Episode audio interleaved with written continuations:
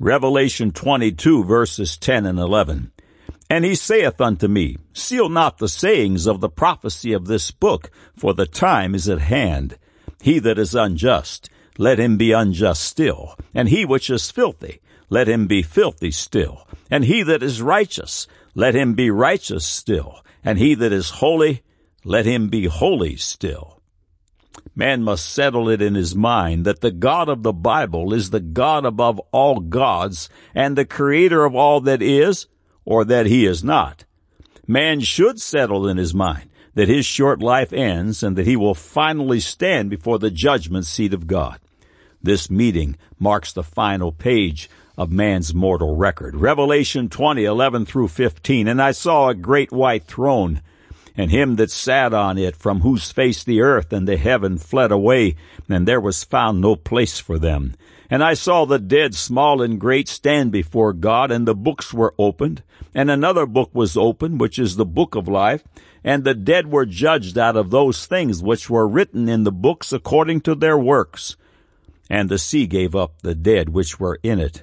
And death and hell delivered up the dead which were in them, and they were judged every man according to their works. And death and hell were cast into the lake of fire. This is the second death. And whosoever was not found written in the book of life was cast into the lake of fire.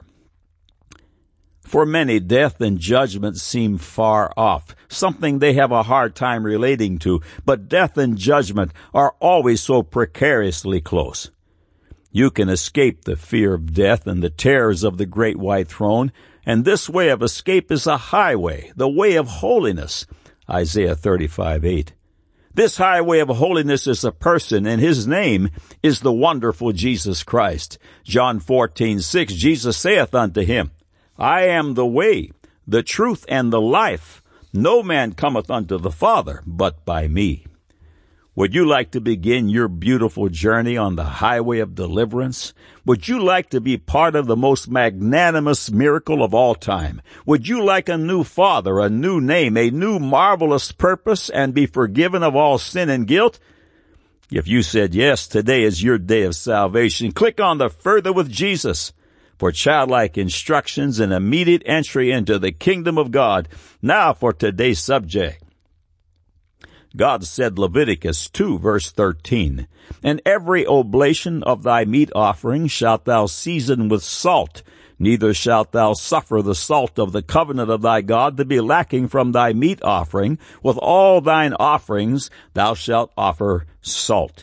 God said Job 6 6, Can that which is unsavory be eaten without salt? Or is there any taste in the white of an egg? God said, Mark chapter 9, 49 and 50, For every one shall be salted with fire, and every sacrifice shall be salted with salt. Salt is good, but if the salt have lost his saltness, wherewith will ye season it? Have salt in yourselves, and have peace one with another. Man said, Did Jesus Christ have any understanding of the human anatomy at all? If God created all things by Christ Jesus, why didn't he know that salt is a killer? Now the record. For thousands of years, the Word of God has been on record outlining the positions of truth on the issues of life and death. Man, in his limited knowledge, has rejected God's Word as the writings of mere outdated men to the devastation of the population at large.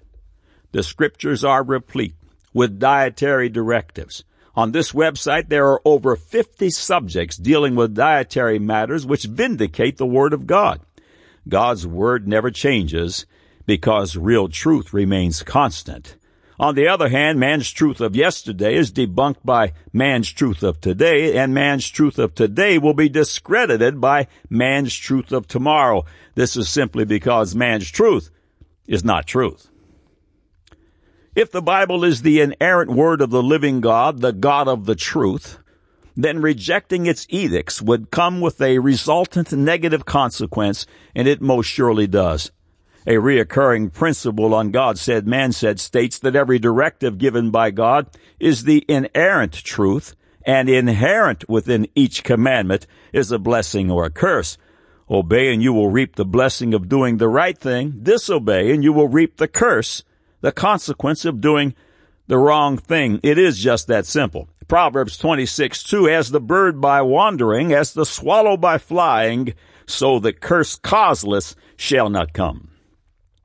The subject of God's position on salt has been addressed by God Said Man Said decades ago. A few excerpts follow from the last feature God Said Man Said published in January of 2005 that focused on God and salt. As in most situations, too much of anything is not good for you. Too much air, too much water, food, sleep, and more. The scriptures, of course, teach moderation. Salt has become medical media's whipping boy, the blood pressure, the hypertension boogeyman, as well as a host of other medical maladies. Before we get into the details of the salt controversy, you should know that the health food industry's endorsement is on sea salt, sea salt that still retains its many minerals. Salt is 40% sodium and 60% chloride, truly staples of life. Sodium represents around 93% of basic mineral elements in blood serum and stands chief in regulating blood pH. Muscle contraction depends on sodium and it plays a crucial role in nerve impulse transmission, heart rhythm, plus much more. Chloride, on the other hand, is the uh, primary anion in blood and represents approximately 66% of its acidic ions. The movement of chloride in and out of our red blood cells is critical in maintaining the required uh, acid-based blood balance. It's essential to the digestive process, and I'm sure a host of other things we are and aren't yet aware of. Salt is critical to life. In ancient history, salt was deemed so valuable that soldiers, for instance, were actually paid in salt. This is where we get the word salary and the old axiom, you aren't worth your salt. Could Jesus Christ, with his endorsement of salt, stand right in the face of obvious contradiction? It will be a surprise to many that much research and many health professionals reject today's prominent position against salt. In August 1998, under the heading The Political Science of Salt in Science magazine, the following excerpts were found. So what's the problem? For starters, salt is a primary determinant of taste in food. Fat, of course, is the other. And 80% of the salt we consume comes from processed foods, making it difficult to avoid. Then there's the kicker. While the government has been denouncing salt as a health hazard for decades, no amount of scientific effort has been able to dispense with the suspicions that it is not. Indeed, the controversy over the benefits, if any, of salt reduction now constitutes one of the longest running, most vitriolic and surreal disputes in all of medicine. On the other side are three experts, primarily physicians turned epidemiologists and administrators uh, such as Rosella and Claude Lenfant, head of the National Heart, Lung, and Blood Institute, who insist that the evidence that salt raises blood pressure is effectively irrefutable. They have an obligation, they say, to push for universal salt reduction because people are dying and will continue to die if they wait for further research to bring scientific certainty.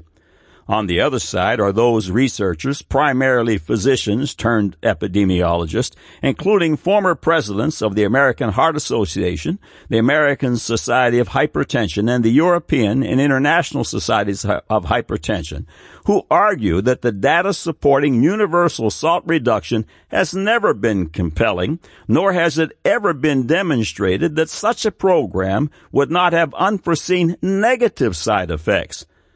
This was the verdict, for instance, of a review published last May in the Journal of the American Medical Association. University of Copenhagen researchers analyzed 114 randomized trials of sodium reduction, concluding that the benefit for hypertensives was significantly smaller than could be achieved by antihypertensive drugs and that a measurable benefit in individuals with normal blood pressure, blood pressure, excuse me, of even a single millimeter of mercury could only be achieved with an extreme reduction in salt intake.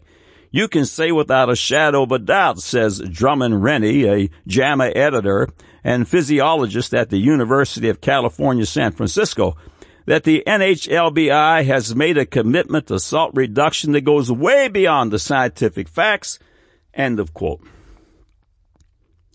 The new research published by the news media in May 2013 has knocked the anti-salt zealots on their aggregate backsides.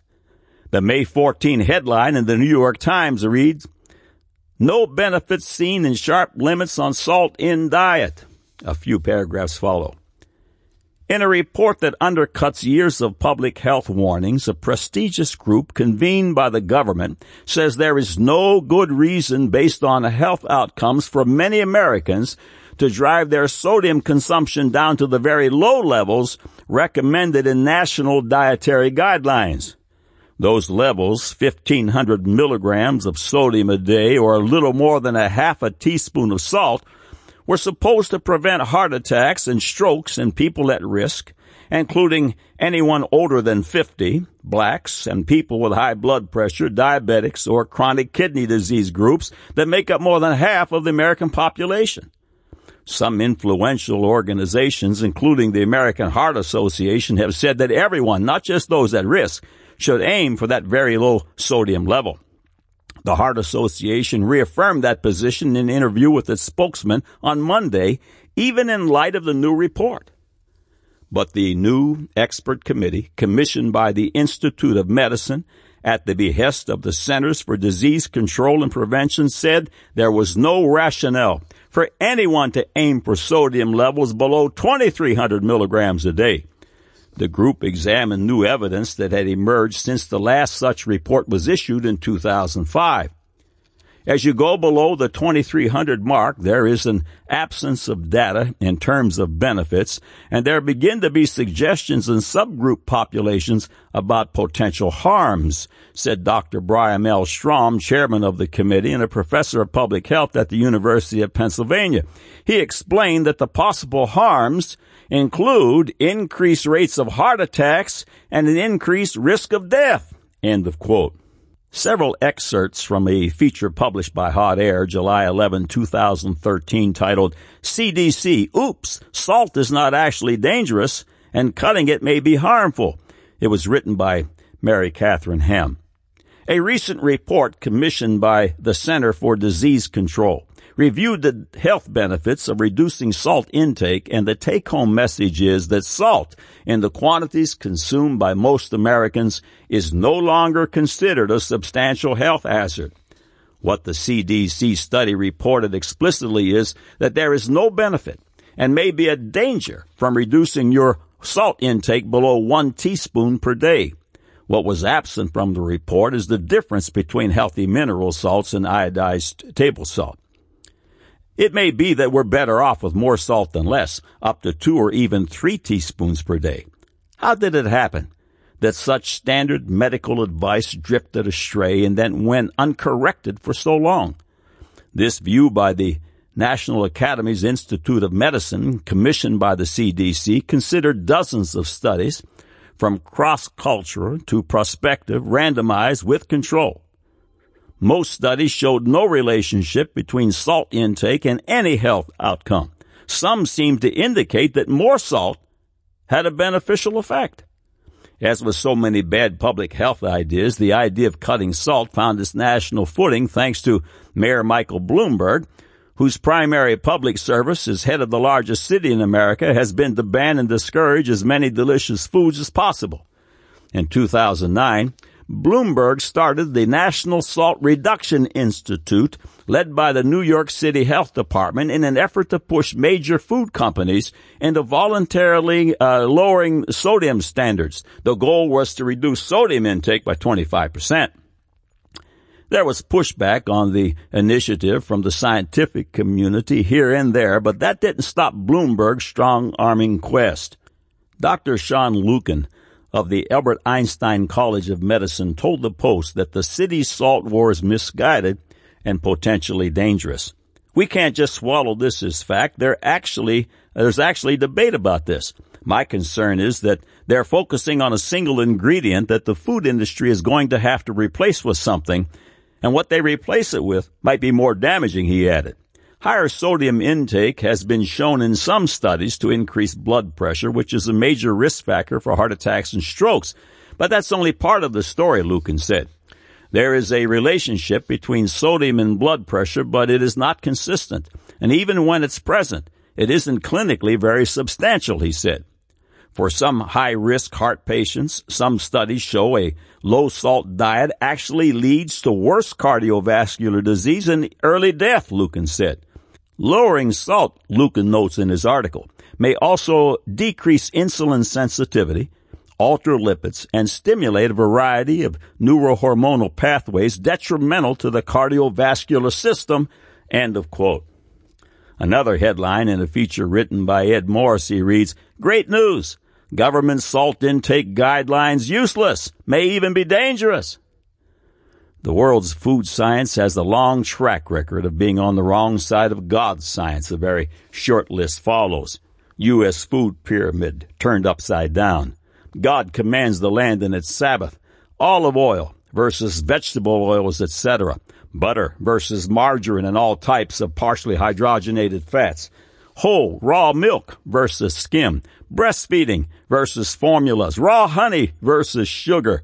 Negatives of hormones uh, fed to livestock. GMO crops and the horrors to come. Dead animals mixed with cow feed and mad cow disease. God's endorsement of eggs. Add salt to taste not to mention many more. God's position has not changed. Salt is good.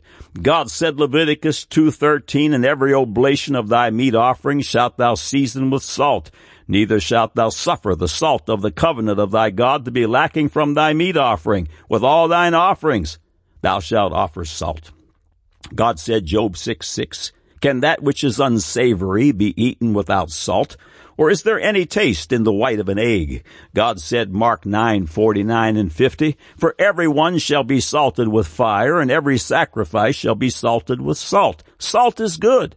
But if the salt have lost his saltness, wherewith will ye season it? Have salt in yourselves, and have peace one with another. Man said, Did Jesus Christ have any understanding of the human anatomy at all? If God created all things by Christ Jesus, why didn't he know that salt is a killer? Now you have the record.